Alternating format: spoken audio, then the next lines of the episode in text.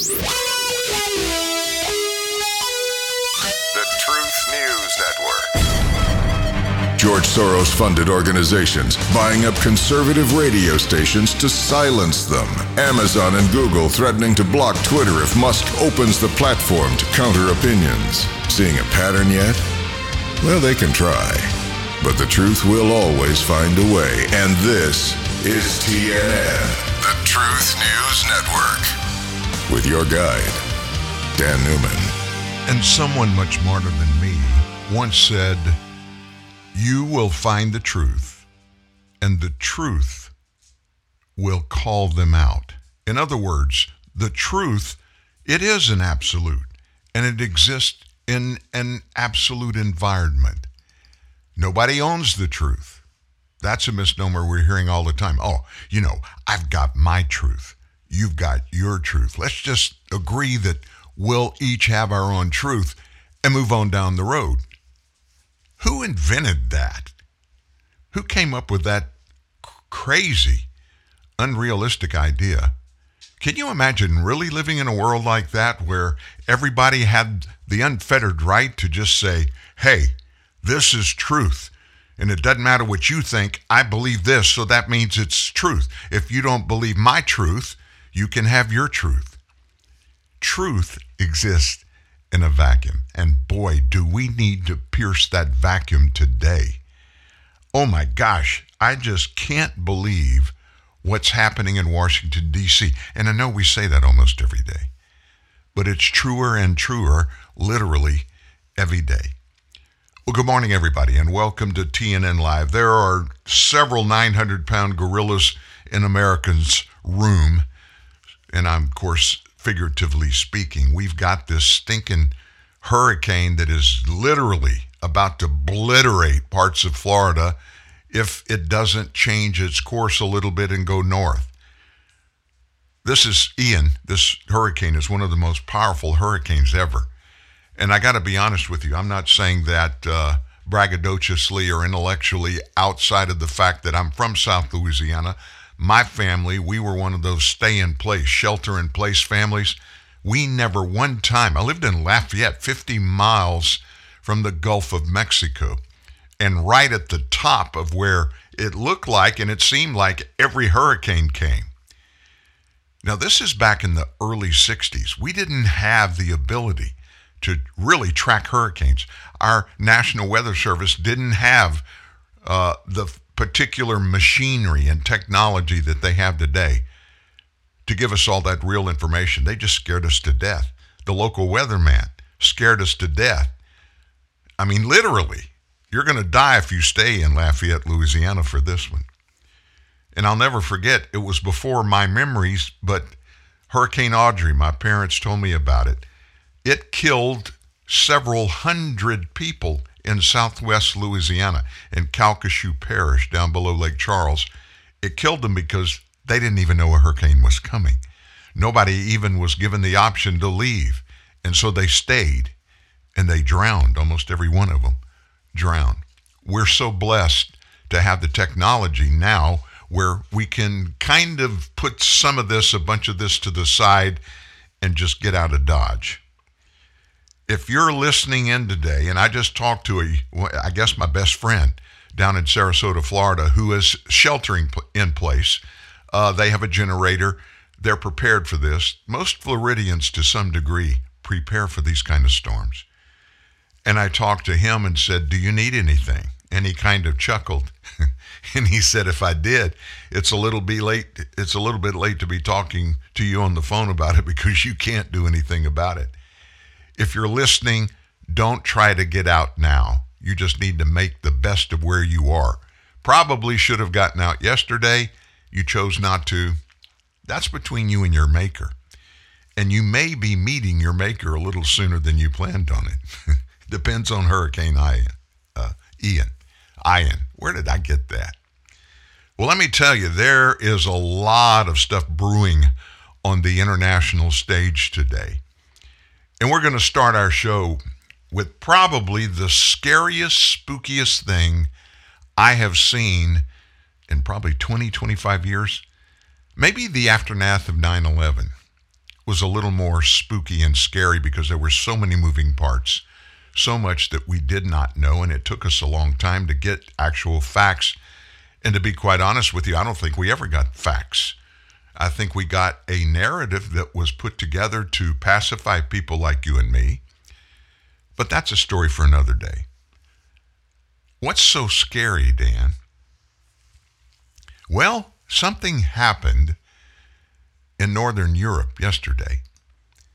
Regardless of what we think about it, what we may um, suggest may be an outcome or two of what happened there, there is something sinister amiss.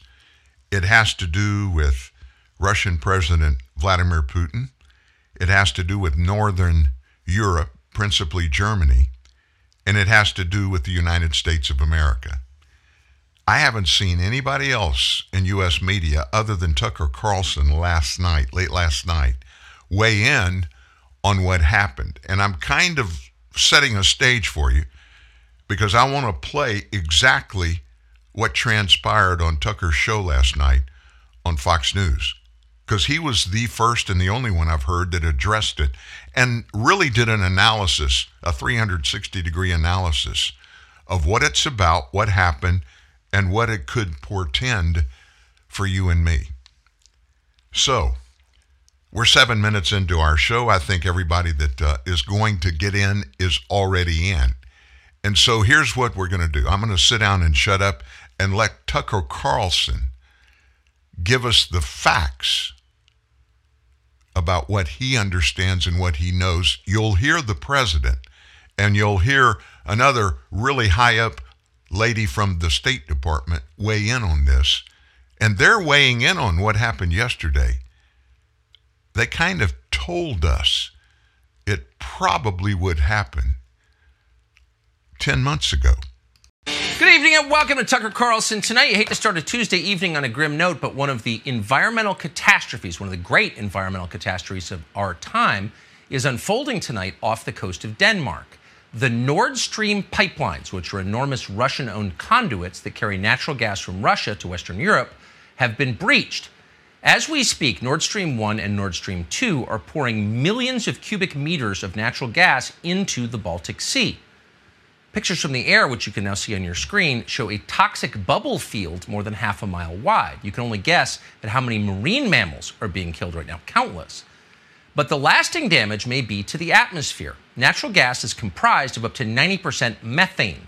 Methane, as Joe Biden has often told you, is the key driver of global warming, which is, of course, an existential threat to humanity and the planet. So if you're worried about climate change, what just happened to the Nord Stream pipelines is as close to the apocalypse as we have ever come. So the question is, how did this happen? And it turns out it was not an accident. At the very same time that leaks in these pipelines were detected, Swedish officials recorded two powerful undersea explosions, each one of which was equivalent to hundreds of pounds of TNT. Nothing in nature can account for that. Almost immediately, the pipelines began leaking in three separate places. So there's only one explanation for what happened. This was an act of industrial terrorism. That was very obvious to the Prime Minister of Poland, and he wasted no time in saying so. Watch. Today, we are also dealing with an act of sabotage. We do not know the details of what happened yet, but we can clearly see that it is an act of sabotage, an act that probably marks the next stage in the escalation of the situation we are dealing with in Ukraine. We can clearly see, he said, this was an act of sabotage, an act of terrorism. Well, yes, we can see that. So the question is who did it? And of course, the prime suspect is obvious. It would be the same man who caused domestic inflation here in the U.S. and stole the 2016 election from Hillary Clinton. That'd be Vladimir V. Putin. The Washington Post got right to it. Putin, they declared, is now weaponizing the Nord Stream pipelines. According to the Canadian ambassador to the UN, Vladimir Putin has decided to use, quote, pollution as an act of war. Progressive Twitter strongly endorsed this conclusion. Putin did it. And that makes sense until you thought about it for just a moment. Vladimir Putin may be evil, they tell us that he is evil, but is he stupid? Probably isn't stupid. And yet, and here's the strange part if you are Vladimir Putin, you would have to be a suicidal moron to blow up your own energy pipelines. That's the one thing you would never do. Natural gas pipelines are the main source of your power and your wealth, and most critically, your leverage over other countries. Europe needs your energy now more than ever with winter approaching. If you can't deliver that energy, then countries like Germany have no need to pay attention to what you want. You're in the middle of a war, an all hands on deck war, so you need all the leverage you can get. Under these circumstances, there is no chance you would blow up Nord Stream 1 or 2. Not now, obviously. In fact, it's so obvious that even our famously dim Secretary of State, Tony Blinken, seemed to acknowledge it. Sabotaging Nord Stream, he said today, is, quote, clearly in no one's interest. Right, but really only half right. It is true that blowing up Nord Stream does not help Vladimir Putin. He would not do that. Why would he? But that doesn't mean that other countries wouldn't consider doing it. They would consider it, and we know they have considered it because at least one of them has said so in public. In early February, less than three weeks before the war in Ukraine began, Joe Biden suggested on camera that he might take out these pipelines. Watch. If Russia invades, uh, that means tanks or troops crossing the uh, the, the, border of Ukraine uh, again. Then uh, there will be uh, we there will be no longer a Nord Stream two. We we will bring an end to it. What, do, what how will you how will you do that exactly? Since the project and control of the project is within Germany's control. We will. Uh, I promise you, we'll be able to do it. Notice how he phrased that. And he's the president, doesn't phrase things by accident, particularly when he's reading off cards. He didn't say, I will pause the delivery of gas from Russia to Germany. He said, there won't be a Nord Stream 2. We'll put an end to it. We'll take it out. We'll blow it up. How will you do this? He was asked. I promise you we will be able to do it. They thought this through. And yet, those watching, very much including us, didn't take Biden seriously when he said it. This is the president who has declared climate change the most pressing emergency in the history of the world. This is the man who lectures you about using a wood stove or driving an SUV because of its emissions. This is the guy who spent billions trying to mitigate cow flatulence because methane. Would that guy really blow up a methane pipeline in the middle of the Baltic Sea? It was hard to imagine. That would be an unimaginably reckless act. That would be the kind of thing you would do if you wanted to start a nuclear war. It would be insane. And yet, in retrospect, it's obvious they were thinking about this because Joe Biden wasn't the only person to suggest it. Toria Nuland at the State Department said pretty much the very same thing. Nuland is a lifelong war cheerleader. She worked to bring about the Iraq invasion, never apologized, kept going. She helped engineer the coup that overthrew the Ukrainian government some years back. So capable, clearly she's capable of anything. But environmental terrorism, even for Toria Nuland, that seemed too much, too extreme. And yet here she is in January. With regard to Nord Stream 2, uh, we continue to have uh, very strong and clear conversations uh, with our German allies, and I want to be clear with you today. If Russia invades Ukraine, one way or another, Nord Stream 2 will not move forward. One way or the other, we'll stop Nord Stream. Now, looking back, those words seem chilling eight months later as natural gas pours into the Baltic Sea and into the atmosphere. So you have to ask could the Biden administration really do something like this? We can't say for sure. We don't know for sure. We can tell you that close allies of the Biden White House believe they certainly did do it. Radek Sikorski is a Polish politician. He's chairman of the EU USA delegation in the European Parliament. He's connected. He's also the husband of regime stenographer Anne Applebaum, of The Atlantic magazine. Sikorski is so close to Joe Biden that he's got a picture of the two of them together in his Twitter profile. So when the pipelines blew up, Sikorski responded immediately, and here's what he wrote Thank you, USA. So once again, did the Biden administration really do this? It's hard to believe. Given that it's an atrocity, it's effectively an act of terrorism, we don't want to make that accusation. But we should tell you that, maybe not coincidentally, Today, a brand new pipeline was unveiled, a pipeline that carries non Russian natural gas in roughly the same area as Nord Streams 1 and 2. This is called the Baltic Pipe. It was inaugurated in Poland. It will carry natural gas from Norway through Denmark to Poland and other countries nearby. And it's likely to do very well since now it has less competition. Making sense? What does the White House say about this? How are they accounting for what happened today? Well, they're not exactly enthusiastically denying responsibility for it. Instead, they're looking at the upside. Here's the president's publicist noting that the destruction of yet another energy pipeline is yet another opportunity for you to buy an electric car. Uh, as you all know, these pipelines weren't pumping gas into Europe at this time. Uh, NS2 was never operational, as you guys know. NS1 has not been operational for weeks because uh, Putin has weaponized uh, energy, and we have said this many times before. This just drives home the importance of our efforts to work together to get alternative gas uh, supplies to Europe and to support efforts to reduce gas uh, consumption and accelerate true energy energy independence by moving to clean energy uh, economy. Oh, moving to clean energy, say the people who very may well be responsible for letting methane into the Baltic Sea and into the atmosphere at a scale that most people can't imagine. The people lecturing you about your SUV may have blown up a natural gas pipeline and created one of the great catastrophes of our time and its effect on the environment. If they did this, this will be one of the craziest, most destructive things any American administration has ever done. But it would also be totally consistent with what they do. What do they do? They destroy. These people build nothing, not one thing. Instead, they tear down and they desecrate from historic statues to the Constitution to energy infrastructure. And no one in Congress is trying to stop any of it. They're just preparing for the inevitable fallout. Tonight, the Senate just advanced a spending bill with 35 million for the Department of Energy to quote prepare for and respond to potential nuclear and radiological incidents in Ukraine. What? The spending bill also brings the total U.S. expenditure on Ukraine, the war, but also funding its government and energy for Ukraine to $67 billion on the eve of what could be a massive economic disruption here to our economy $67 billion. How much is that? Well, it's more than Russia's entire military budget last year. And Congress is expected to fully pass the bill later this week with Republicans nodding along like the zombies they are.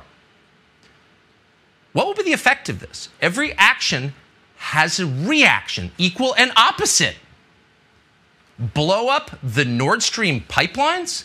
Okay, we've entered a new phase one in which the United States is directly at war with the largest nuclear power in the world. Doesn't mean it'll go nuclear immediately, but it does suggest there could be consequences. If we actually blew up the Nord Stream pipelines, why wouldn't Russia sever undersea internet cables?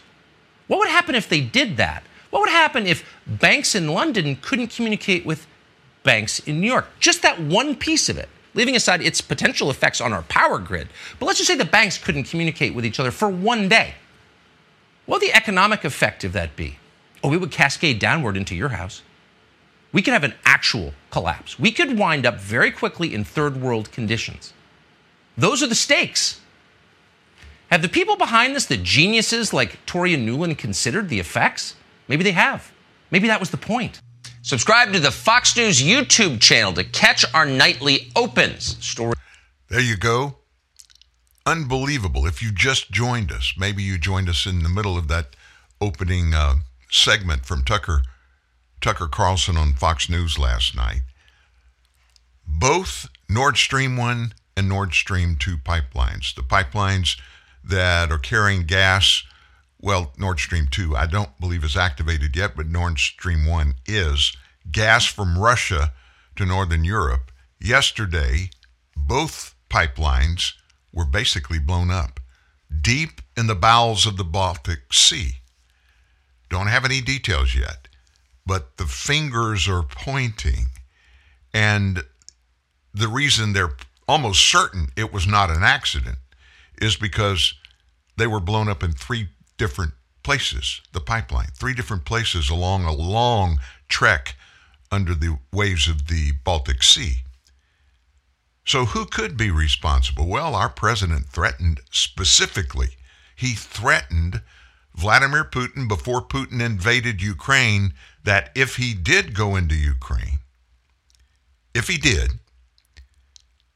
that the United States would do things with Nord Stream to make it untenable for the Russian dictator. And then it was doubled down by a member, a senior staffer in the U.S. State Department. So now that seed, probably at the very beginning of it, when he found out his Nord Stream 1 was blown up, Vladimir Putin felt like, aha, the U.S. is involved. And again, I don't think you heard that one particular thing that really makes it a probability. The fact that yesterday, on the same day, Nord Stream 1 and 2 were blown up, a brand new pipeline went live. A pipeline from Norway under the Baltic Sea to Germany, not going through Russia. So, Vladimir Putin's number one energy source and dollar source, Nord Stream 1 and 2, is out of business. Don't know any of the details, don't know what happened, and don't certainly know what it will take to get it back online if it can be gotten back online. And on the same day that happens, a brand new pipeline opens to give Germany access to natural gas and therefore Northern Europe, other countries, that yesterday Vladimir Putin controlled. Today, Norway, Germany control it. Well, my first thought when I heard this last night, I, I immediately came into the studio, logged into my iMac, and started doing research. I couldn't find anything about it. Nobody on television that late in traditional news had anything about it. I got up early again this morning, really early, 5 o'clock Central Time and started digging. No specific news out there, but folks in Europe are raising the alarm over it. And um, here's a European report that came out in the wee hours of our morning today from Europe. This boiling water churning above Russian gas pipelines is the result of what Germany, Denmark, and Sweden are now calling attacks, which have caused major leaks into the Baltic Sea. The two Nord Stream pipelines are at the center of an energy standoff between Russia and Europe. Denmark and Sweden released striking images a day after the leaks were reported, saying the largest gas leak had caused surface disturbance of around 0.6 miles in diameter. But it remains unclear what or who could have been behind the Nord Stream pipeline leaks. Europe on Tuesday said it was investigating claims of intentional attack leveled by several countries. Poland's foreign minister, Zbigniew Rau, pointed fingers at Russia, though without evidence. We are not in a position to reject the notion that this could be an element of Russian hybrid war against NATO. The explosions took place very close to the Danish territorial waters, but not within the Danish territorial waters. Because if this were the case, this would be an intrusion into the NATO territory. Sweden's Prime Minister Magdalena Andersson also expressed concern. Vi har eh, svenska uppgifter. We have Swedish intelligence, but we've also received information from our contacts in Denmark, and based on this, concluded that this is probably a deliberate act. It's probably a matter of sabotage. Kristoffer Böttzauw is head of Denmark's energy agency. It is very rare that damages of this type occur, and now three damages have happened within 24 hours, which is why we are very worried about what the reason for this could be. Böttzauw says it could take a week for gas to stop draining out of Nord Stream 2, that ships could lose buoyancy if they enter the area, and has warned that because the sea surface is full of methane, there is an increased risk of explosions. Western countries imposed sanctions on Russia after they launched what they called a special military operation in Ukraine earlier this year. Moscow slashed its gas deliveries to Europe in retaliation, blaming Western sanctions for causing technical difficulties. But on Tuesday, Moscow also agreed that sabotage was a possibility. U.S. Secretary of State Antony Blinken warned that sabotage was a lose lose situation. The leaks are under investigation. Um, their initial reports indicating that uh, this may be the result of an attack or some kind of sabotage, but these are initial reports and we haven't confirmed that yet. But if it is confirmed, that's clearly in, in no one's interest. The escalating energy war between European capitals and Moscow has damaged major Western economies, sent gas prices soaring, and has sparked a hunt for alternative supplies. While neither of the two pipelines currently leaking were in use on Monday, the incidents will sink any remaining expectations that Europe could receive fuel via Nord Stream 1 before winter. So, there you heard the perspective of leaders in Europe for what happened. You heard Joe Biden, our president, and uh, a woman in the State Department. I know woman is not a politically correct thing to say regarding gender identity. I get that. But this is far more serious than worrying about gender identity today. Seriously, folks, we could be looking at the potential for World War III. Just look at what Putin has done not what he has threatened, but what he has done in the European nation of Ukraine. Ukraine is basically obliterated, tens of thousands of people slaughtered. Look what he did to that nuclear plant, the biggest nuclear plant in Europe. He just took it apart. He didn't give a rip about possible uranium poisoning of the, the soil, of the air, what it might do to other people across Europe. He didn't even think about that. He just went through leveling anything and anybody that got in his way. Now, the Ukrainian people in the military, they're pushing back. They're doing what I would consider a good job, and I'm not a military expert. But you and I both know if Vladimir Putin wanted to end it all in Ukraine in one day, he could in one hour do just that, just by pushing a few buttons. This guy is a realistic threat to go nuclear against anybody on earth that he wants because he's got the number one volume of nuclear missiles on the planet. Our military experts know that, and they've known it for some time. Please understand this Vladimir Putin knows where every one of our missiles are located. We know where his are located, all but those that are under the surface of the seas around the world in submarines on both sides. There's far more energy and power out there in the way of nuclear missiles, plenty sufficient to destroy the United States, and also plenty to destroy Russia and pretty much every other country on the planet. So, if you joined us late, this is what happened yesterday. Two pipelines, Nord Stream 1, Nord Stream 2 on the bottom of the Baltic Sea, pipeline that connect Germany with Russia, were both blown up. Don't know why, don't know when, don't know who. But we could be in a bad spot. We got many other things to get to. Of course, President Biden, he's top of the news every day. He's going to be top of the news here today, and other things that are, I guess, basically critical I mean, when you look at the world around us, we never know what's going on and why what's going on is going on. Former President Barack Obama, he stepped up on a platform yesterday and pretty spooky things that he said. We have him and a whole lot more right here at TNN Live, right after this. You get a whole lot of something with Farmers Policy Perks. So much, I'm going to have to speed things up. You can get the claim-free discount, which gives you money off your homeowner's policy if you've been claim-free for three consecutive years. Also applies for three successive years, three years straight, and what's known to insurance fans as the claim-free three-peat.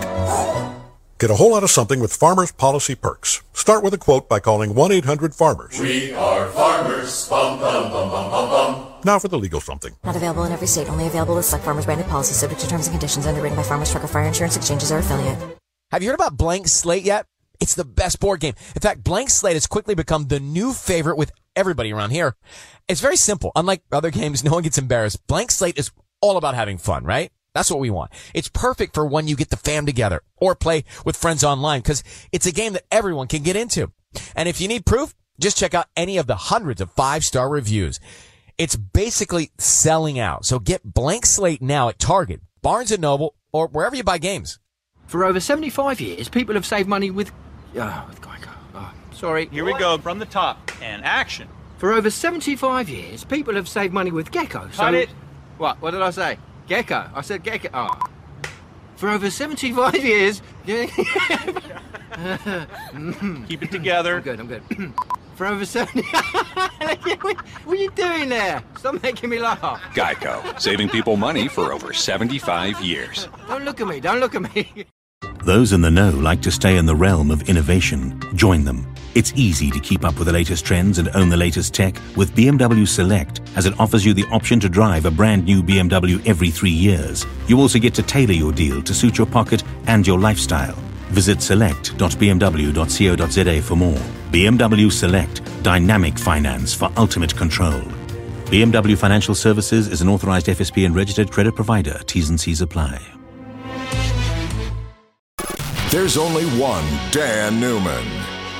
Anymore, well, that just wouldn't be fair. And of course, we're fair here at TNN Live. We want to make sure that everybody's got a shot. If you want to take a shot, you want to share your thoughts about the Nord Stream 1 and 2 pipeline debacle. Maybe not a debacle yet, but looks like it could be pretty quickly. Um, give us a, give us a call 1 866 37 Truth. That's 1 866 378 7884.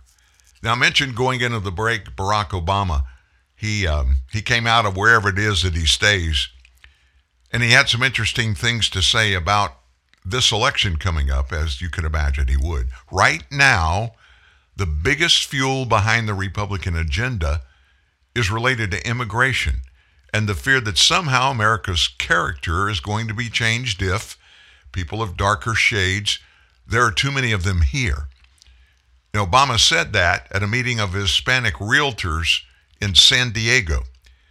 He used his divide and rule claims of racism to hide public opposition to migration's economic impact, according to his comments that were posted in a report by the San Diego Union Tribune. Here's what he said I wish I could be more euphemistic about it, except they're not that subtle about it. They're just kind of saying it, Obama said. You hear it on hard right media. You hear it from candidates and politicians. You hear things like great replacement theory. I mean, this is not subtle. Unless we're able to return a more inclusive vision inside the Republican Party, it's going to be hard to get a bill done. This is Barack Obama saying that. I thought presidents, when they leave office, they're supposed to go somewhere and stay out of the public purview. Most presidents do, not the former President Obama. He argued that public opposition to mass migration is more dangerous than government support for the nation changing migration that has killed thousands of migrants and many, many more Americans. He said this when you have that kind of rhetoric floating around out there, we've seen throughout history, it's dangerous rhetoric. It's dangerous wherever it appears, and it's dangerous here in the United States. Since January of 2021, Biden and his crew, his border chief, Alejandro Mayorkas, have extracted roughly 3 million migrants from poor countries around the world into our economy through the southern border illegally. They have done it. Our government has done it illegally. You got that? Against constitutional law, against federal law, against dozens of duly passed federal immigration laws, many of which were passed while now President Biden was Senate, Senator Biden. And they're just opening up the southern bordering, saying, come on in. They've also pulled more than 2 million legal immigrants, visa workers, white collar illegals through airports. That massive government engineered migration has delivered at least one migrant for every two births that have happened in the United States since January a year ago. In 2013 and 2014, Obama and Biden used claims of racism to stigmatize Americans' popular opposition to mass migration as they were trying to push the doom gang of eight cheap labor bill through Congress. Now, just listen to what I said. Does that sound like it's something really good for America? Obama and Biden used claims of racism against Republicans to stigmatize anybody that was in opposition to their mass migration. And they were trying to push the doomed Gang of Eight. That's a combination of eight lawmakers, four Republican and four Democrats, for a cheap labor bill. It has nothing to do with migration. It has nothing to do with what they always get this grandiose thing that sounds good when they're on stage. We just want to help these people. They are coming here wanting to find a better life. They're willing to start from scratch, walking away from everything they had, all their relationships, their families. But they're coming here to make a better life for themselves. We've got to help them. It's called a third rail. This third rail opposition is growing. Anti establishment, multiracial, cross sex, non racist, class based, bipartisan, rational, persistent, and recognizes the solidarity that American citizens owe to one another. You want an example?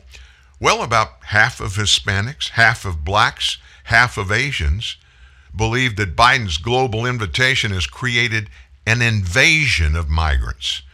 That's according to a July poll by Ipsos.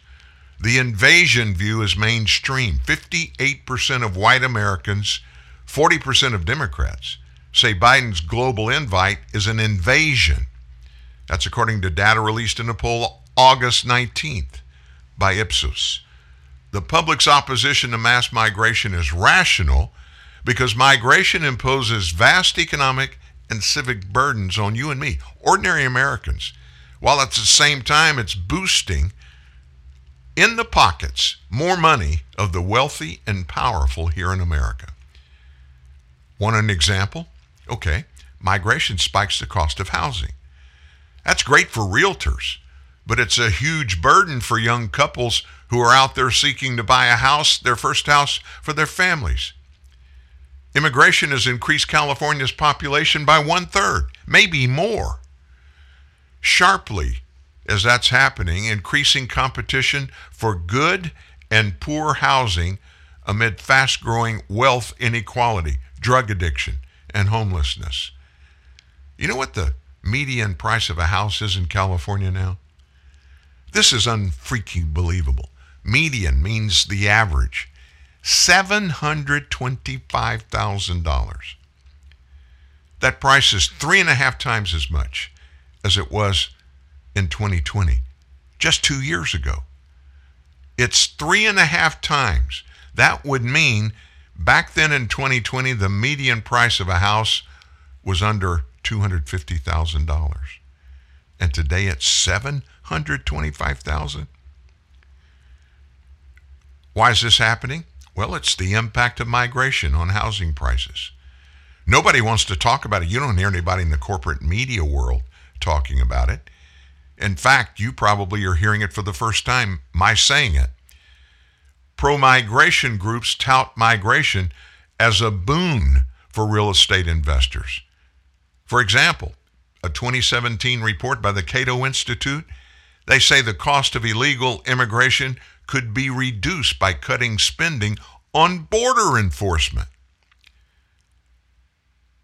Here's what the Cato Institute said If the typical illegal increases the value of all housing unit prices by 11 and a half cents, then illegal immigrants increase nationwide housing values by about $1 trillion. Now, that sounds really, really good. If you are already established you're living in a home that you bought, you want to see its value go up. But here's the problem what happens when you want to move? Well, you know, my house that was worth $200,000 two years ago, it's worth three quarters of a million dollars now. I could sell my house for that and I had it financed for whatever it was. I can pay that off. I still got a half a million dollars I can stuff in my pocket. What are you going to do? Are you going to live on the street or go buy something else? When you go buy something else or even go lease something else, you're going to pay out the wazoo. You're not going to get rich in inflation if you don't have cash. Let me repeat that. And it would be better if you didn't have cash. It would be better if you have precious metals like gold and silver. You're not going to get rich because of inflation unless you have a bunch of cash. And there aren't that many Americans that can say they do. Let me just blow your mind about some more immigration stuff that's happening.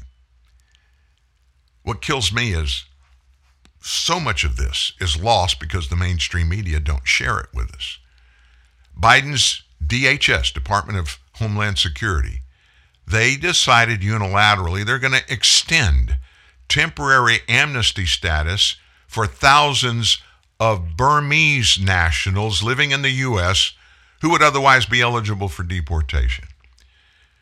Alejandro Mayorkas, DHS Secretary, on Monday, he announced that the Biden administration is going to extend that protected status for 18 more months to nearly 3,300 Burmese nationals that are living in the U.S. Under this extension, he said, and redesignation, Burmese nationals and habitual residents will be eligible to temporarily stay in the U.S. until conditions in the country improve and individuals can safely return.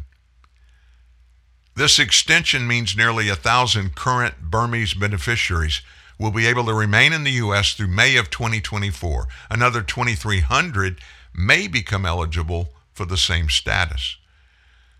Mayorkas first opened this for Burmese nationals last year as hundreds of thousands of foreign nationals who would otherwise be deportable take advantage of the status, including, by the way, about 343,000 Venezuelans.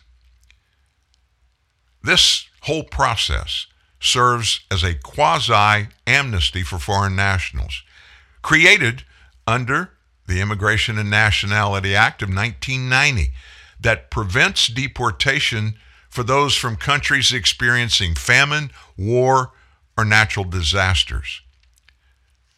Since the Clinton administration, this process has been reformed into a de facto amnesty program as the Clinton, Bush, Obama, Trump, and now Biden administrations have continuously renewed the program for a bunch of different countries. As of 2021, more than 400,000 foreign nationals live in the United States in this status.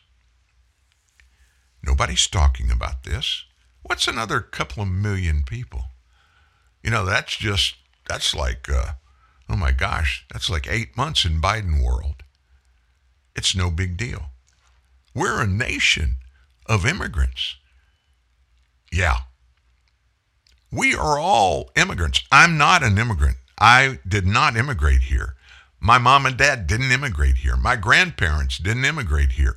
Their moms and dads didn't immigrate here. Yeah, when you look over the historical shoulder for you and your family, at some point, it is likely that somebody immigrated here from somewhere else. But you know what? Here's what blows my mind. If these men and women that come up working in government and they somehow take the step across and they get involved in the political world, maybe as a bureaucrat, maybe as running for office, some office in Congress, or maybe even at the state and local level. Every one of them swears an oath when they take their office. Every one of them does. And principle in all of the oaths, though many of them are slightly different, but every one contains a commitment by these people that are going to serve the populations that they represent. Every one of them commits to enforce the rule of law and to uphold the United States Constitution. And yet, across the board, leadership in this administration, starting in the White House, they're thumbing their noses at the rule of law and the Constitution, and they're doing it because they're the enlightened ones. And of course, They, they know way more, far more. They're smarter and they know way more. They know what's best for everybody that breathes on the planet. And their whole mantra is this We've got it. We'll take care of you. We know what's best for you better than even you do. So just come on in, vote for us. Yeah. From Krakow to Grand Island, Milan to Hanoi, this is TNN, the Truth News Network. Hello. Hello, sir. I hear you having problems putting together your new kitchen unit. Oh yeah, uh, the instructions say. The what now? The instruction manual. It makes absolute. Stop reading that. Well, what would you suggest I use? I suggest you use the fact you're a man. Huh? Guys who got pride never relied on no guide, sucker. I'll give you some step-by-step instructions. Buy Snickers, remove wrapper, bite chocolate, and get some nuts. Go to getsomenuts.tv for more Snickers man coaching.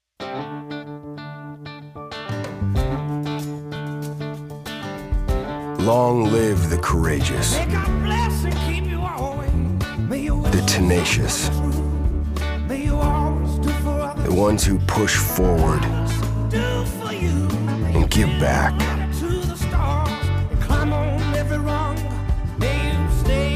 Long live the greater good, the helping hand, those who fall and get back up. And long live the truck with the strength to overcome, the will to outwork,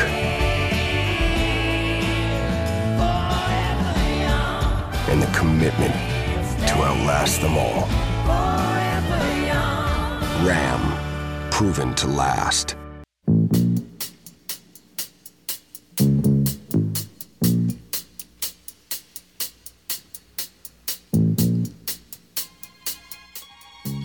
I'm sitting here and I'm thinking back. I remember the report that we brought, and we've referenced it several times, regarding the criminal acts committed by illegal aliens against just Texans. And I, I during the break, I, I went and tried to grab the specifics. I was going to give you the exact numbers over what period of time. I do know this Texas Department of Public Safety released this in a two year period. 600,000 criminal acts were committed against Texas residents by illegals. And those criminal acts ranged in everything from the bottom of breaking and entering to up at the top murder, first degree murder. 600,000 in two years. I don't have in front of me the specific two years, but it's been in the last two, uh, it, that it came from two years in the last five. And all that's okay. Simply because we have big hearts. We're Americans. We want anybody and everybody that wants to make a better life and want to do it here. Yeah, we have laws that tell you they welcome you and say, come on in. But there's a process that 1 million people every year throughout American history have used to come here, immigrate here, and go through that process to legally get citizenship. 1 million. And the 1 million is more than if you look at every other country on the planet, all of them combined. In other words, the immigrants that come into every other country on the planet legally every year, our 1 million that we've done for decades and allowed in, it's more than all of the other countries on earth do every year combined. Combined. But that's not good enough. We have a, a party, a political party that is fed, literally fed by big corporations that make their money by blue collar labor workers. Now, what does that mean? I, I, mean, you could you could even use the R word for talking about it because that means uneducated immigrants that come here. They don't have the ability because of their immigration status. What's their immigration status? They're illegal. So they'll go to work for these big corporations in agricultural, construction jobs, maintenance jobs, and the employers pay them in cash so they don't have to go get a registration for a social security number and they're not in the federal system. So the employers don't have to pay matching uh, FICA and social security deductions from payroll, don't have to withhold federal taxes. The employers don't have to pay taxes on these people. It's all about money. The love of money is the root of all evil, and there is plenty, plenty of illegality going on. I would think that I would never get shocked by what is done by our government. But I just can't in my mind reconcile how anybody that is supposedly a servant, a public servant, for either people that live in their state, people that live in their town and city, people that live in their congressional district, that's who they represent. They're supposed to be up there. They promise to for one thing and one thing only to operate our government for us. We don't work for them. We need to remind them every once in a while. Congress, uh, Congressman Mike Johnson was on the show yesterday. He's, besides being my congressman, he's a good friend. I remind him regularly. Remember, members of Congress, I don't, I don't say, remember, Mike, you're on the hook to represent just all of us in the 4th Congressional District in Louisiana. I never say it that way, but I remind him public servants should serve the public. That's kind of simple, maybe too simple to lay that out there. Well, let's go to another sector of things that are important. We hadn't talked about COVID 19 in forever. Why is that? 500 people are dying every day still in the United States from COVID 19 complications. Did you know that? 500. That's a lot of people. Nobody's talking about it. But let me get you set. It's about to get back in your face again. Everything to do with COVID 19 vaccines. An advisor to the FDA during an interview two days ago advised young people don't get the recently approved bivalent COVID 19 vaccine booster doses. Why? A lack of human testing. Dr. Paul Offit, a member of the FDA's Vaccines and Related Biological Products Advisory Committee, he told CNN over the weekend he isn't convinced that the new Omicron subvariant specific boosters are going to give you any benefit if you're healthy, and especially if you're a healthy young adult. When you're asking people to get a vaccine, I think there has to be clear evidence of benefit, Dr.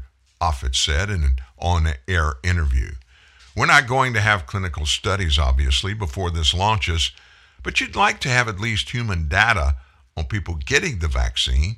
You see a clear and dramatic increase in neutralizing antibiotics, and then at least you have a, a correlate of protection against Omicron subvariant BA.4 and BA.5. Because if you don't do that, if there's no clear evidence of the benefit, then it's not fair to ask people to take a risk, no matter how small that risk is. The benefit should be clear, Dr. Offit said. A healthy young person is unlikely to benefit from an extra dose. As for how the updated booster compares with the previous monovalent shot, we don't know for sure, he wrote last week in the Wall Street Journal, because the FDA authorized the new shot with no clinical trials. Now, let me ask you this. For months, we covered every Friday the VAERS report, vaccine adverse event. In other words, people around the nation, when they had an adverse event, a really serious thing that happened, with COVID 19, not because of COVID 19, but because of the vaccines that they took that could be tied, these incidents could be tied directly. They are directly a repercussion from adverse reactions from taking vaccines. Knowing all of that, and the numbers are staggering. Haven't talked about it in a while. Let's talk about it right now. The report that came out, the VAERS report came out on September 16th, there had been 31,071 deaths directly attributed to vaccines, 178,000 hospitalizations, 136,000 people going to urgent care, a quarter of a million doctor office visits, 10,000 anaphylaxis cases, 16,000 Bell's palsy cases, 5,000 miscarriages, 17,000 heart attacks, 52,000 cases of myocarditis or pericarditis, 58,000 Americans permanently disabled, 9,000 thrombo, thrombocytopenia low platelet cases, 34,000 with other life threatening events, 44,000 with severe allergic reactions, and even 15,000 cases of shingles. Now, that doesn't sound a lot. We have 340 million people in America, does it? Doesn't sound like a lot. Well, the, the FDA and the CDC are the first ones to tell us they're the ones that publish the VAERS report, these numbers. They tell us these numbers are way, way, way, way low. In fact, they say in many cases these numbers represent from only 2 to 5% of the actual cases. In other words, 31,000 people died. It's probably more like 300,000 Americans died with an adverse reaction and died from an adverse reaction to a COVID vaccine. Why, oh, why would any credible medical person or medical entity, especially a watchdog group like the CDC, the FDA, they're supposed to take care of us and make sure that anything and everything medical that gets into the marketplace, it's good, it's right, and they've tested it. They get billions of dollars of your taxpayer dollars and mine to go through a process regarding every medication to make sure of what it can do. That's called its efficacy. And to make sure it doesn't do bad things to us. And they're out promoting another COVID booster with not a single clinical trial to back it up. We're just giving you facts, folks. I'm not going to editorialize on that at all. One doctor who aggressively promoted COVID vaccines is now calling for health authorities around the world to pause administration of two of the most widely utilized COVID vaccines, stating that the benefits may not outweigh the risk. There is more than enough evidence, I would say, that evidence is overwhelming to pause the rollout of the vaccine. Dr. Aseem Malhotra, a British cardiology cardiologist and evidence-based medicine expert. He published a paper on September 26, two days ago, that detailed the evidence he found. Among all of that is a recent reanalysis of the Pfizer and Moderna clinical trials that concluded vaccinated trial participants were at higher risk of serious adverse events. Have you heard about that? Did you hear what I just said? Recipients of Pfizer and Moderna vaccinations in clinical trials, it was concluded vaccinated trial participants were at higher risk of serious adverse events from the vaccines. And Dr. Malhotra called that study a smoking gun. He also pointed to the lack of reduction in mortality or even severe disease in the trials, which were completed all the way back in 2020. If you take account the death rates and other numbers since then, the number of people who need to be vaccinated to stop a single COVID 19 death ranges from 93,000 for people between ages 18 to 29 to 230 for people aged 80 and above.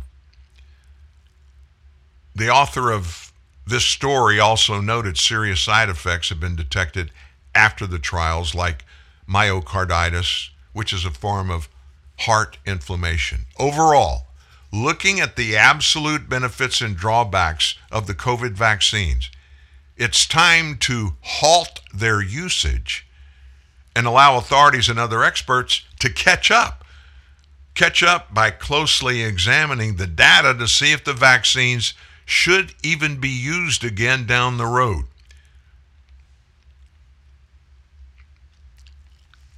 You don't hear much about this stuff. It's like the pandemic's over. So we don't even need to talk about anything to do with COVID 19, right? Well, moving on and away from COVID land, there's still a bunch of stuff. I mean, there are so many moving parts to everything. The top of the mind has got to be this mess going on with the sabotage. I don't know another word to use that it even sounds like what really happened in Nord Stream 1 and 2 yesterday, but apparently both of those pipelines from Russia to Germany blew up. And it wasn't accidental because they were blown up in three different locations on each pipeline. So it was purposeful, obviously, sabotage, whatever they want to call it. And governments on both sides of the pond, here in North America and then over in Europe, they're finger pointing. And I'm sure, even though we haven't heard anything, I keep looking during breaks. We haven't heard anything from Vladimir Putin. I guarantee he's not real happy. And he wants to know who to nuke over what happened yesterday because it really cut off a massive amount of financial profit for the Russian dictator because Russia controlled both Nord Stream 1 and Nord Stream 2. I'm sure he'll say something. I, I can't see him going through another day. He didn't say anything about it that I could find in research yesterday. But I assure you, sometime today, he's going to raise his head and say something. And whatever he says, it's going to be epic and it's going to be a big deal to all of us. Gender critical feminist. I hate to cover these stories. Gender critical feminist.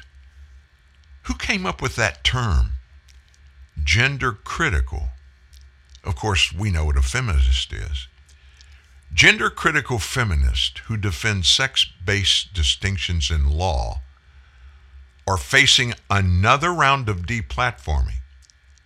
And this time, lawyers, their lawyers are getting involved.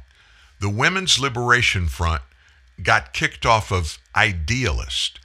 That's a 26 year old nonprofit that posts job listings, volunteer opportunities, even grad school programs less than three weeks after joining this month. The crowdfunding platform Givebutter locked out Wolf from its 50 States for Sex Based Rights campaign this spring. Not all gender critical removals stick.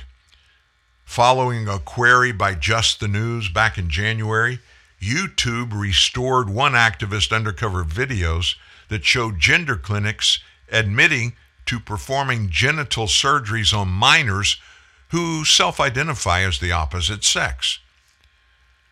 The removals are a lower visibility counterpart to the high profile financial deplatforming of US and UK gay rights groups that oppose dominant strains of advocacy in the LGBTQ movement, particularly in the bullseye or transgender issues.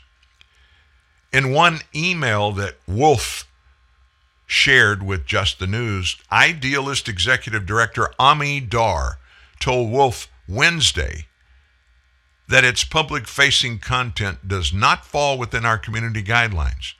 The decision required much thought, Dar said, refunding the group's paid job ad. Wolf Executive Director Mari Irvine, Irvine asked how its listing for a policy director whose work is for regulatory and legislative advocacy violated community guidelines, which that's the one that all the social platforms use. Oh, you violated our community standards. Well, what standard did you violate? Oh, you just violated all of them. And so here we go. It's identity politics, it's identity gender. It doesn't matter what your biology says you are regarding male female sex. It doesn't matter anything in your life. Everything has to evolve around what gender you feel you are. Not what biology says, not what you've practiced throughout your life. If it's convenient for you to remain in the gender you are right now, then go ahead, fly by the seat of your pants. But there's probably a better way to get ahead in your life if you'll go the transgender route. I'm serious. I'm serious. We are all seeing sports, women's sports being just ripped to pieces because biological men have found that they can get away with bans without being banned from participating in female sports. And I got to tell you, there are a lot of really good female athletes out there in every particular sport, no question about it. But if you put somebody that's experienced, that's a male, a biological male, you put them in the circle with biological women, that guy's going to win every time. And I always say this, and I get laughed at, and people say, you need to stop it. If it quacks and waddles, it's a duck. And just because you don't want to call it a duck doesn't mean it's not a duck. It means it it's not a duck or it is a duck. And you just want you don't want to admit it. You got some other reason for it. Let me ask you a question. Do you remember Eric Bolling, B O L L I N G? He was actually a rising star over at Fox News till a couple of years ago. He got caught up in a apparently a really ugly sexual deal with a bunch of different people. I think it was with people that worked with him at Fox News, but he got canned. He went across the street and he came to Newsmax television when they began their broadcast process. He's got a show called The Balance, a daily show. Here's what Eric Bolling had to say about one of his former Fox compadres that is a lightning rod, Tucker Carlson. Bolling said this yesterday about Tucker. Tucker Carlson is an alleged American. An alleged American. Why would he do that? Bolling said it's because of his coverage, Tucker's coverage of Russia's invasion of Ukraine. Eric quoted here. I'm going to give you a disclaimer, folks, before you come at me all over this. I'm very worried about a world war, a nuclear World War III, where nobody wins. So when I see a fellow conservative making statements that could incite a world war, a nuclear war, I have to call him out. He's talking about Tucker.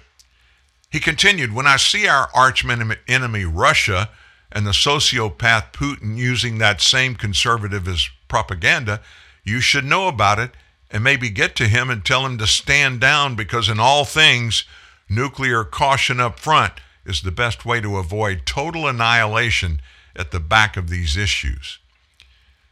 And then Bolling said this turns out Russia's state media is using clips of Fox News Tucker Carlson to support Vladimir Putin's war efforts in Ukraine.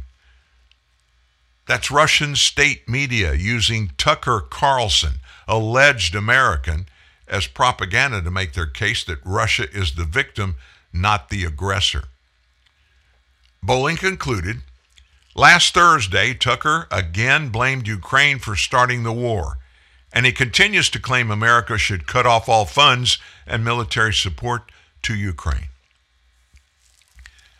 Why'd you bring this this thing out today, Dan? I wanted to weigh in and tell you what my perspective is. Just because you may be a conservative, you may be a conservative without being a member of the Republican Party. I'm one of those. I'm registered as an independent, but I am, I think, far more conservative than are most of the people in the Republican Party today. That's a story for another day. But we tend to just swallow hook, line, and sinker things that we are told by our party leaders, other conservatives in leadership, because to be quite honest with you, the thought of having our leaders misrepresent facts to us is really scary, and very few conservatives want to think about it. And if you ever say anything, kind of like Bolling did here, oh, you're a conspiracy theorist. And when you get labeled as that, every other issue that comes out of your mouth, every story you write, every social media message that you send, it's because you're a conservative, you're an evil Republican, you're a racist, a homophobe, a transphobe. All of those rolled into one. And they immediately discredit anything and everything you ever say. All that. Let me tell you this if you're a regular here at TNN Live, when the Russian invasion of Ukraine happened, I raised my hand and said, This smells. This smells. And the reason I said that is because because of Joe Biden's son, you know, the smartest man in the world, Hunter Biden, and all the crap that he's gone through and put us through, the door was open for people that research, and I am one of those, to look into exactly what was going on in Ukraine and what's going on in Ukraine today, and what was going on in Ukraine before Vladimir Putin's invasion. I will tell you this leaders in the nation of Ukraine, and I'm not pointing fingers at anybody specifically, it is full of corrupt politicians, and it always has been. Ukraine is known as being the most wicked, evil country in Europe, and has been for decades. Now, where does this come from, Dan? Let me just take you back to the end of World War II. You remember the famous Nuremberg trials that happened? All of uh, Hitler's right hand henchmen were all put on trial. Many of them were executed, but a bunch of them were sent away, never to be seen again. Guess where almost all of those people went? They went to Ukraine. They settled down in Ukraine, and they've been there. They have families. And their philosophies, their political philosophies, they didn't just overnight turn the switch off. They were Nazis in World War II. They're Nazis still, those of them that are alive today, almost all of them are still Nazis. And so they have been there long enough to really get engaged in a lot of government issues in Ukraine. Many of them are in the government and have been in the government of Ukraine. Now remember, Vladimir Putin was a KGB agent in the old Soviet Union, and he was a high up guy there. They in Russia have always despised Nazis and Nazism, anything and everything to do with it. I'm not going to go into a political lesson or anything like that. But Vladimir Putin, just like most other people in leadership in Russia, they don't they they don't listen to, they don't believe anything that anybody in Ukraine in government has to say because they don't believe that they're legitimate. They believe that they are Nazis and that they believe in Nazism and all of the horrors that happened in World War II. All that being said, I think it is a stretch for anybody to point a finger at anybody in media specifically and call them an alleged American? Bolling may not like Tucker, and obviously, you know, based upon what he said on air, he doesn't. But just because Eric Bolling says somebody is this or somebody is that, that doesn't mean they really are, does it? It just means that's one man's opinion. My opinion is about Ukraine, there's far more that we don't know about Ukraine, its financial structure, its political leadership, other than the president, Volodymyr Zelensky, who I thought from the very beginning of the war he was a hero, and he may have been. But my point is, there's far more there than you and I know. And so when somebody comes up and says something against Ukraine or any other country that you don't know anything about, don't just play the default trump card. And the trump card would be to tell them just to shut up or you just turn them off. You don't want to listen to them. You don't believe anything they have to say. What we should be doing is following the facts of everything that's important in our worlds, even politics. But don't rely on somebody else to spoon feed you anything about politics. You need to dig in. Dig in. Follow, research. Get to know people on both sides of your political aisle. Doesn't matter if you're Republican, doesn't matter if you're Democrat or in between, or even if you're far left like Attila the Hun. Wherever you stand, you owe it to yourself to get the truth. And you can find it, or at least get close to it, on everything in Ukraine. So I'm challenging you now.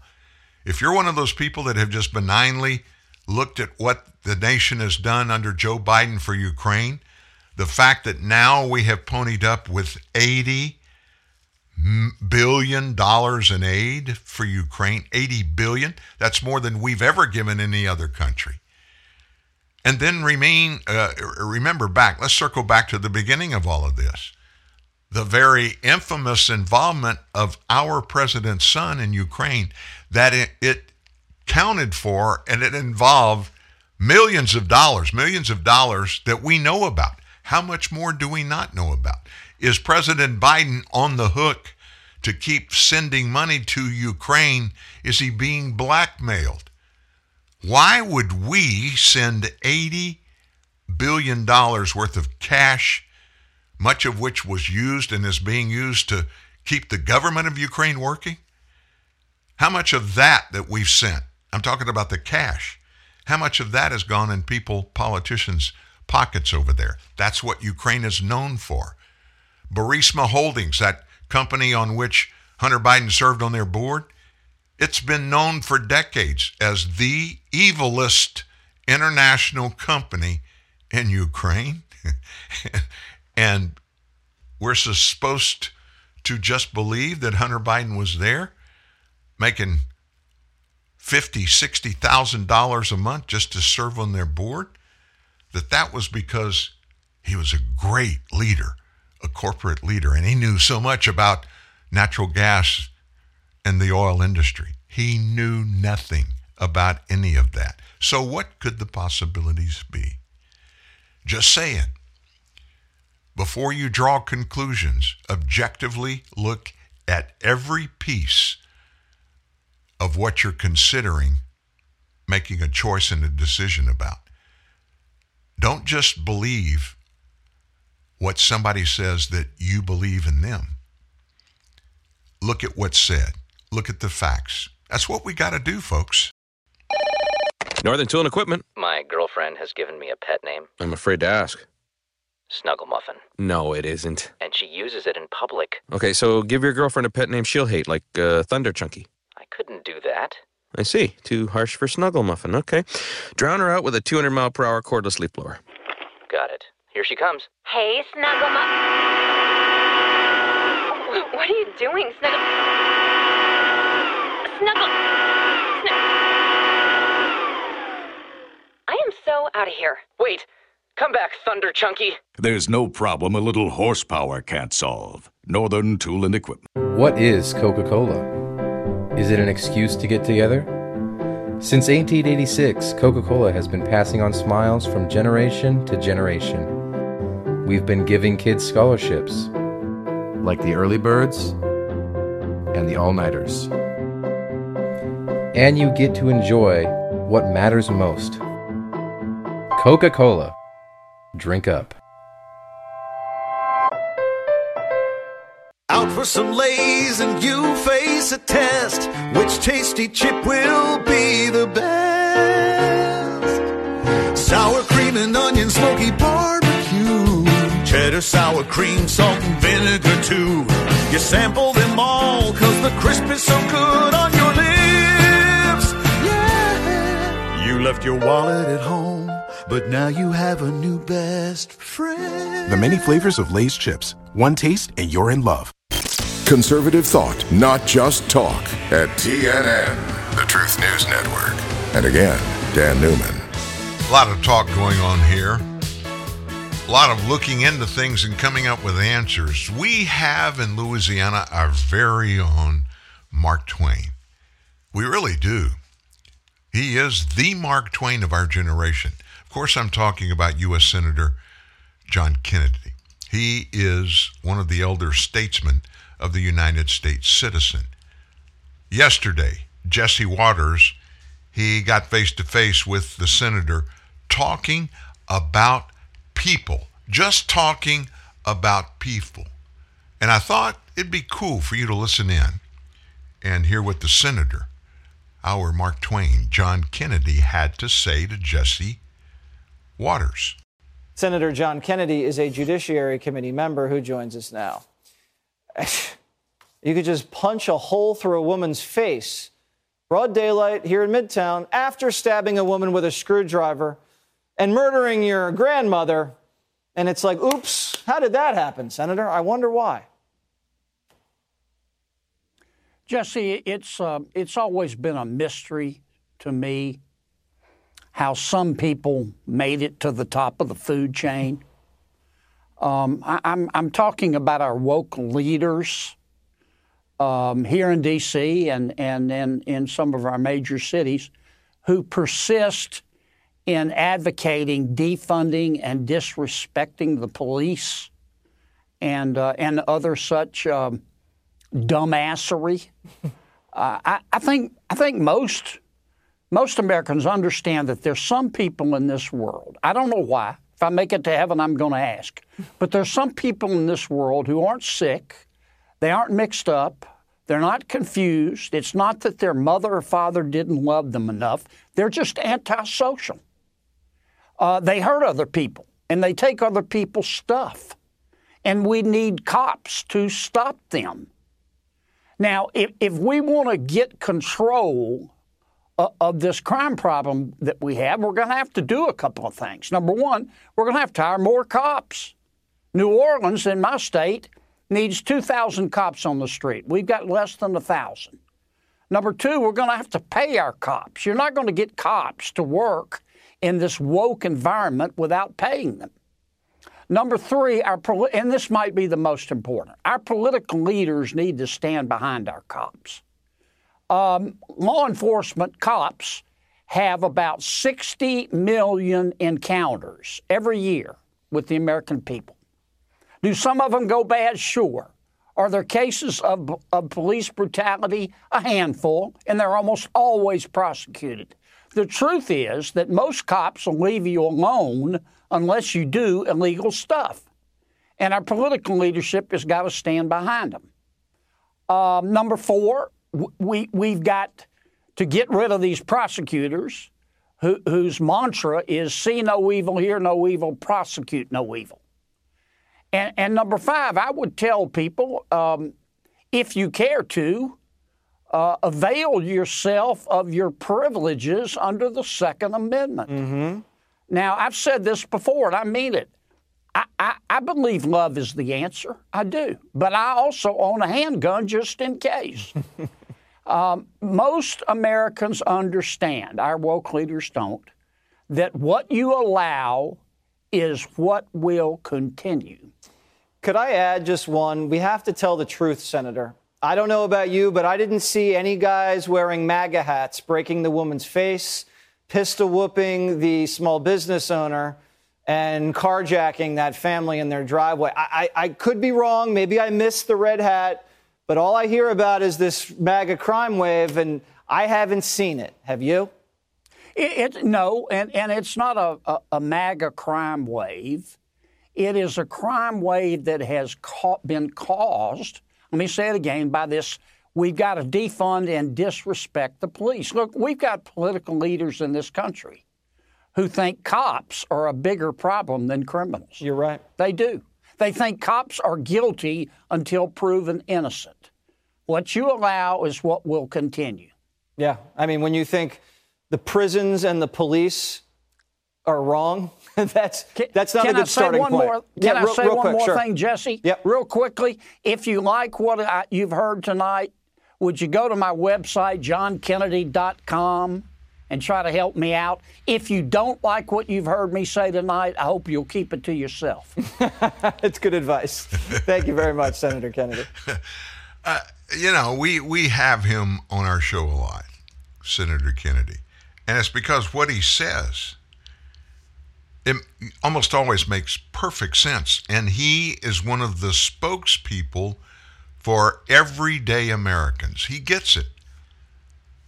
I know him personally. He is, uh, in person, he's just like you heard there. He thinks very succinctly, very simply. He's a brilliant man. I'm not even sure. I don't think he's an attorney. He was the Louisiana State Treasurer for a long time. That's when I met him when he was running for reelection as the state treasurer. There were many people that thought he was going to run for governor. And my personal opinion is if he ran, I think he would win. But he's a U.S. Senator, one of the most conservative, and he's outspoken. I think it is critical for America and Americans to elect people that go to Washington, D.C., that are very outspoken, that are very clear and succinct when they say what they say. Instead of sticking their thumbs that they've licked out in the air every day when they walk out in the morning to find out which way the political winds are blowing that day. And that, of course, is going to be the way and the things there that they support that day. It's not about fitting in, it's about service and serving. And it's not just about politics. You just heard the examples that Jesse Watters and John Kennedy talked about. Everybody, these criminals that are getting away, doing stupid, crazy things, hurting people, stealing hundreds of thousands of dollars of goods, breaking into stores in the middle of the day, jewelry stores, breaking in with hammers, breaking display cases, and stealing millions of dollars worth of jewelry. And it seems to be there's no accountability. And when there's no accountability, even for your little kid, you got a one year old little boy or girl, you have to teach them now that when they disobey, or even when they do th- something stupid that you warned them, don't do it. When they do whatever that is, they got to understand there's a price to pay for what you do. There's a price to pay for everything that you do, everything I do. And it's been around for far longer than even Joe Biden. It came back in Genesis, the eighth chapter, the 23rd verse. After God flooded the earth, he had a little get together, a sit down with Noah. Noah and Noah's family are the only ones that survived that flood. And God basically said, "No, check it out for yourself." Genesis 8:23. God told Noah, "Man, I kind of did it. I stepped in it. But here's what I'm going to do. No, I'm going to promise you as long as the earth exists, I'll never flood the earth again. Never do that again." And by the way, there are a couple of other things that will never change as long as the earth exists. There'll always be winter and summer. There'll always be hot and cold. There will always be light and dark. And there will always be reap and sow. Now, of those four things God promised Noah, the only one of those four that humans can have any input into the results it comes from their input into the process, and that's the reap and sow principle. When you plant watermelon seeds, watermelons grow every time. I promise you. But in our lifetimes, in mine, especially when I was younger, I wanted to find a shortcut to be very successful in business. And I thought the way to do it was to find the best shortcut. I found out it doesn't work that way the odds are against anybody that goes down that road because you've got to put seed in the ground to make whatever you want to grow, make it grow. It's not going to grow by accident. And if you put something in the ground that's not good, it's going to grow to be exactly what it is the seed that you put in the ground. Don't expect to get something else other than what you plant. That's just the facts. That's the way it works. And we can't get around that. We need to quit trying. It impacts us and everybody else in our lives. We need to stop doing that. We need to understand. Plant. Plant smart and plant the things that you've got to see grow in your life in your business, in your relationships, in your family, everybody with whom you interact. Sow the right seed. Have you noticed, like me, that all of a sudden, I mean, for two or three months, everybody, even on the left in politics, they were all saying, midterms elections, it's going to be a red wave. Democrats are going to lose the House. Democrats got a good shot at losing the Senate. And Republicans are, they're just soaring in races in the polls. And then all of a sudden, the last week, oh my gosh, it looks like there's a shot Democrats can keep the House. And it does look like we're going to, as Republicans, be able to win control of the Senate. Why does this happen? It happens every midterm election. Robert Cahaly, who's founder of the polling firm, the Trafalgar Group, said during an interview over the weekend that pollsters in recent years have been unsuccessful because they have tried to affect the electorate rather than reflect the electorate. Let me explain. By the way, Cahaly's firm, the Trafalgar Group, was one of two that successfully predicted Trump would beat Hillary Clinton back in 2016. Cahaly said that attempting to manipulate election race outcomes is a leading reason for polling being off ahead of the 2016, the 2018, and the 2020 elections. It's the goal of the poll to reflect the electorate, or is the goal of the poll to affect the electorate? In other words, change people's minds. A lot of these guys are trying to affect it, he said. There's no other explanation for how fundamentally wrong they have been since 2016, 2018, and 2020. And they still, these media companies and universities, still have the same people doing these polls. So if the failure doesn't get you fired, then they'd fail. Or was their goal to kind of create a narrative that their university or their media company was behind?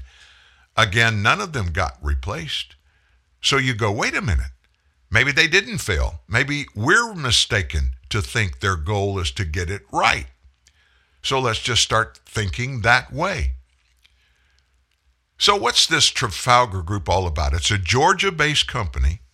It earns a high A minus rating from Election Analyst 538, and it's become known for polling top battleground state races in a very simple and brief style.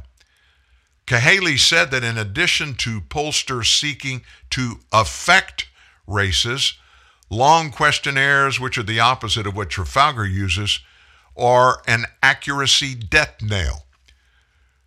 He said one of the things that we think automatically skews your poll the wrong way long questionnaires. These guys, they have this model. It's been passed down from generation to generation. They've written all their books about it. They believe you have to ask these long questionnaires. Well, what I will tell you in 2022, frankly, in 2016, people have lives. Nobody answers the phone and says, Oh, yeah, I'll be glad to answer 45 questions. Not normal people. The number one question we get is, How long is this going to take? You lose normal people. The poll responses are more limited with long questionnaires. Cahaly noted that respondents end up being people who care too much on the right or too much on the left or people who are bored. Cahaly said his firm also uses a number of channels for poll data collection, including text and email, which fit in, fits into everybody's modern lifestyle. Another mistake he sees they don't allow people ways to participate that meet their lifestyle. So, this reliance on just live or automated calls, first of all, I'm not a big believer in automated because it's pretty much just going to landlines, he said. Tell me who still has a landline telephone. The polling model is broken. People are different than they've always been. They're not sitting around the parlor waiting on the phone to ring to take a political survey. Trafalgar gets it right. there were two polling entities that got it right, the 26 election results. Two of them. One was his, Cahaly's Trafalgar Group. The other one was the political science department poll from the University of Southern California, USC. The only polling entities that got it right. They were off so much. You know, Real Clear Politics. If you don't ever go to Real Clear Politics, you need to. Great stories. But they put together every day a compilation of the polls that are fresh that day and represent the people. They put them out there every day.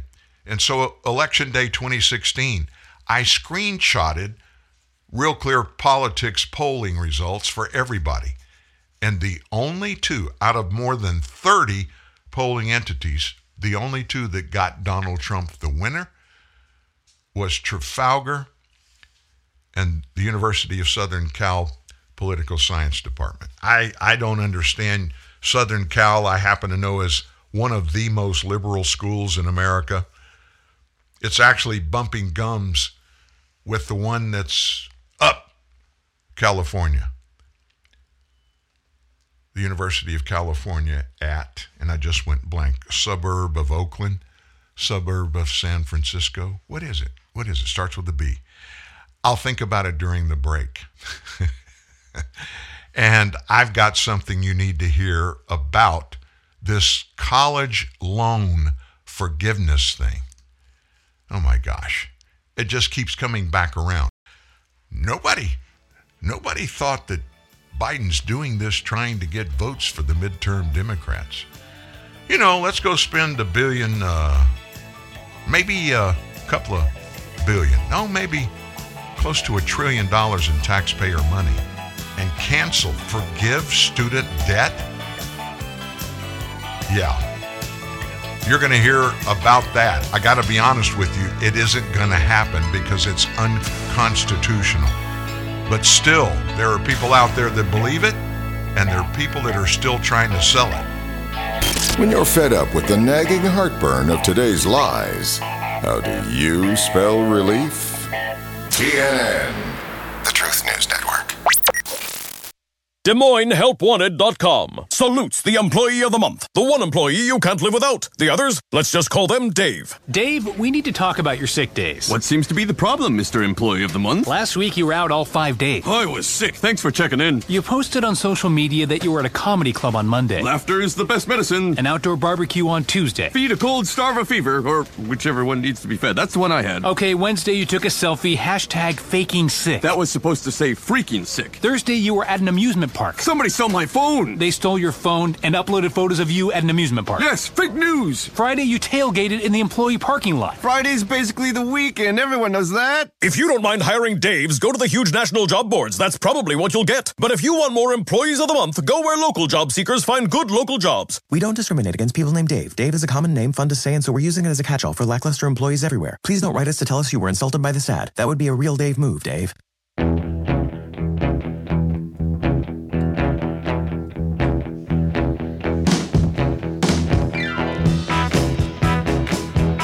So I told you we were going to um, wade into this Biden college student loan forgiveness thing.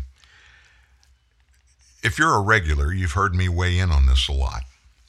I uh, I think it is the absolute worst thing this president could ever do as president. Why? Because it negatively impacts everybody. It impacts the people that made these loans, that owe this money. It impacts the people that decided because they didn't have the money, didn't want to take out the loans, instead of going to college, they'd go to trade school or they'd go into business on their own.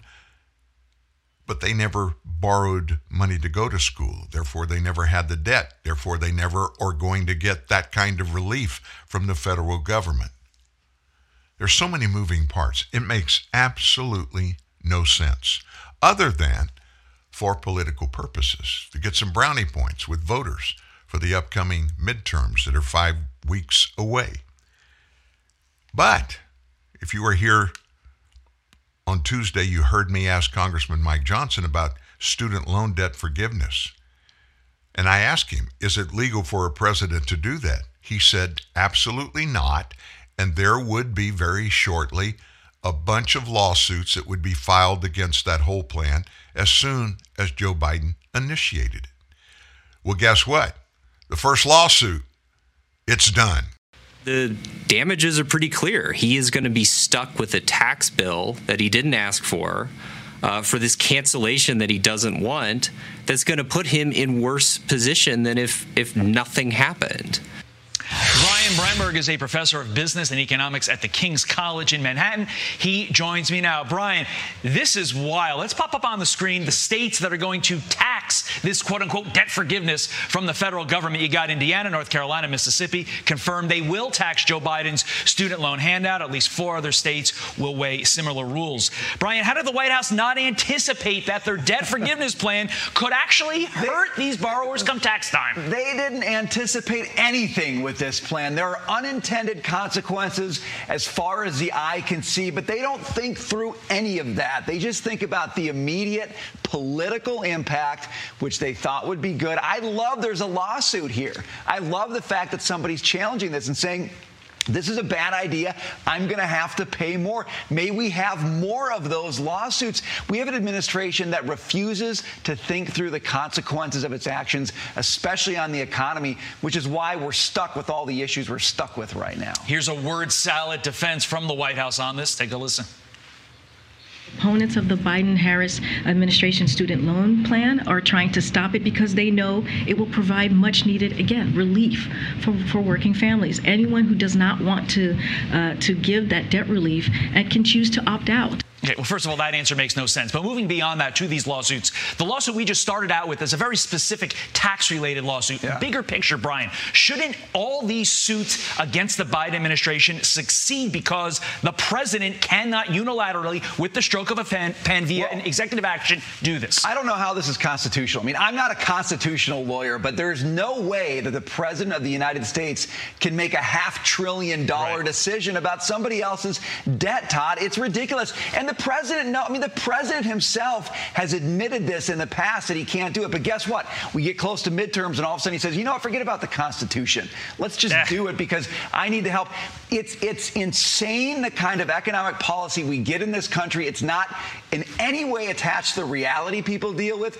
It's only made in respect of the president's sense of what he needs to do to try to stay in office. I get so fired up when we do these bailout segments. I run out of breath because I'm so exasperated with what the White House is doing. Todd, you got to breathe. uh, okay, let's get to this. New analysis showing the Fed's war on inflation could cost the economy at least 1 million jobs. There it is on your screen. But Brian, isn't that what the Fed wants? Don't they want lower right. employment in order to lower inflation? That's why they're doing this? Here, here's what's going on. The Fed messed this up royally, and now they've got to move fast. And when you move fast, you break things. That's why you don't let inflation get out of control, because if you do, then you start talking about these big rate hikes. They know they've got to raise rates. They don't know how much damage it's going to cause. They're having to admit now that it's going to cause damage, but they don't know. They don't know the future yes, this could be a million jobs. This could be multiple times that, depending on how the markets react and businesses react to it. I think you highlighted the key thing. Nobody really they don't knows know. what's going to happen. They, they put out these projections and say unemployment's going to go to 4.4%. How do they know that?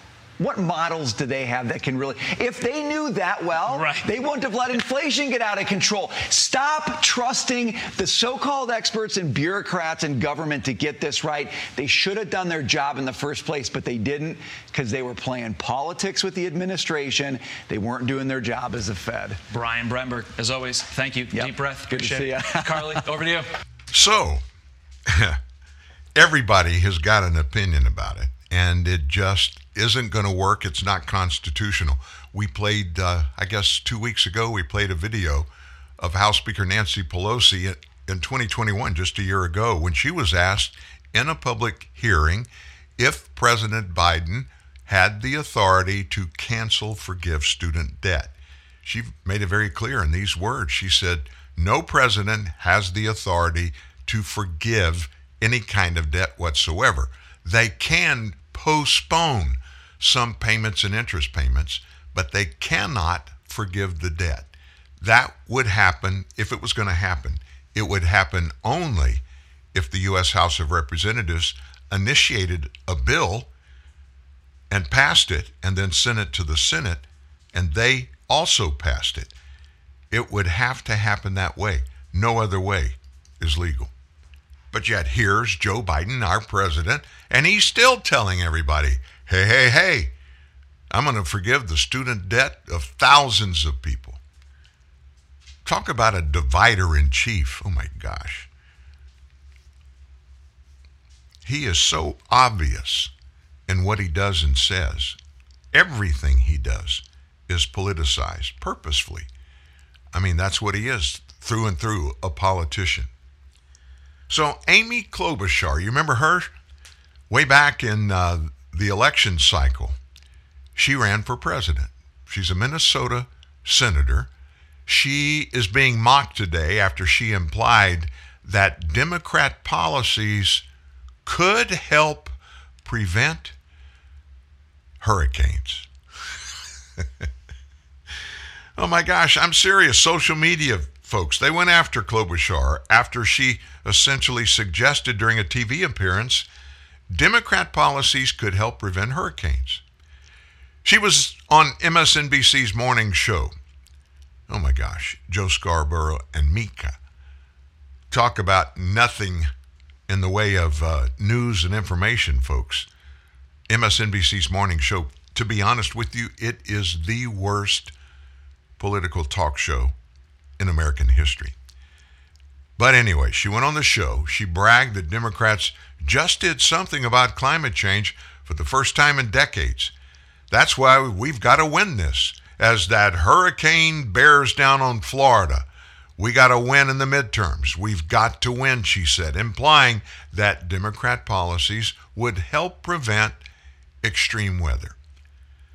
Because there's no known Democrat policy that has stopped a hurricane, Klobuchar's remark prompted everybody to go nuts on social media. Did Amy Klobuchar just suggest voting for Democrats will stop hurricanes? That's one tweet. Senator Amy Klobuchar bizarrely suggested voting for Democrats in 2022 will somehow stop hurricanes. That's from somebody tweeting that that's named Tea Party Patriots. Hurricanes or Democrats? What's more destructive? One user said.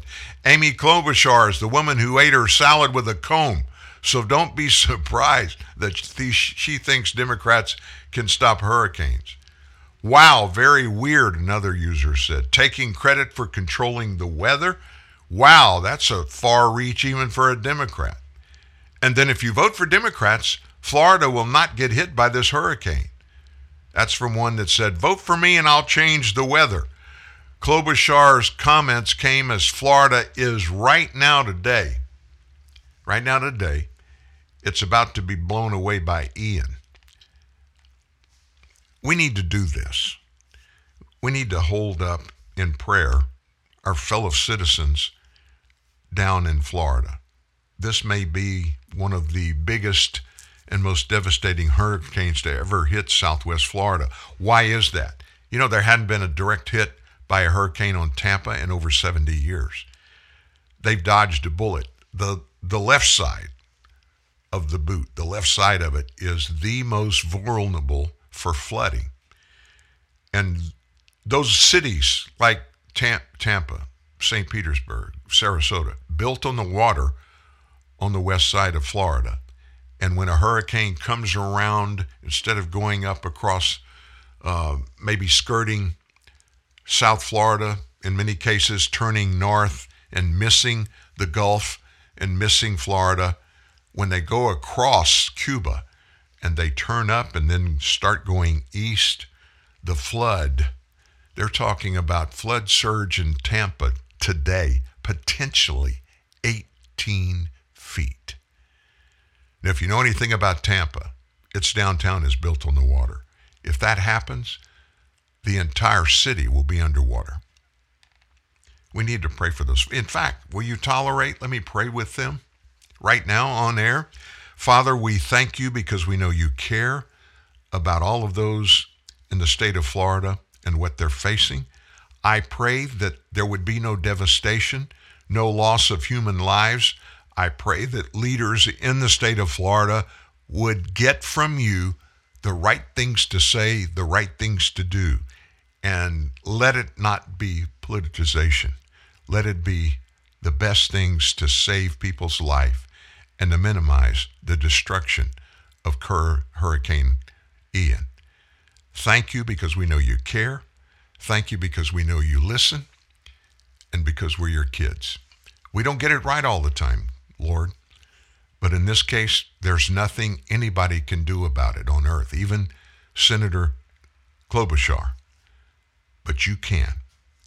We pray you would limit the damage of this horrible hurricane. In your name we pray. Amen. Now let's go from a prayer right on over to a show that I've, I, I just hate to talk about. But every once in a while, there's something that they do or say that is just, you, you can't ignore it. I'm talking about The View. The View. That show's been around forever. Barbara Wawa.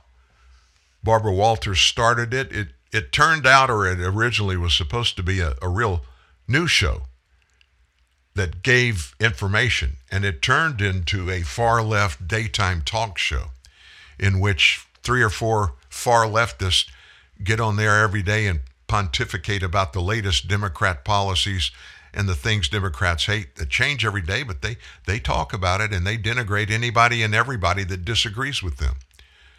So, co host Sunny Hostin, she ripped into Republican co host Ana Navarro and Alyssa Farah Griffin on Monday.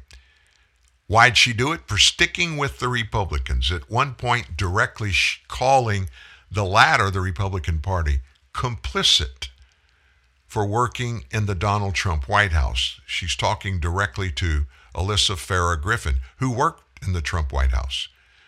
The hosts were talking about the possibility of a third political party. When Sunny Hostin, who was often critical of the GOP, hosts the show, in spite of their staunch anti Trump stances, wondered why they didn't just leave the Republican Party. Sunny said, I reject the framing that is it about three parties. I think the framing is the Republican Party or the Democrat Party. You can also be an independent, so there are three options. But if you remain in the Republican Party, given what you've seen and given what you know, are you complicit? And is it better to leave the party and become independent? She said.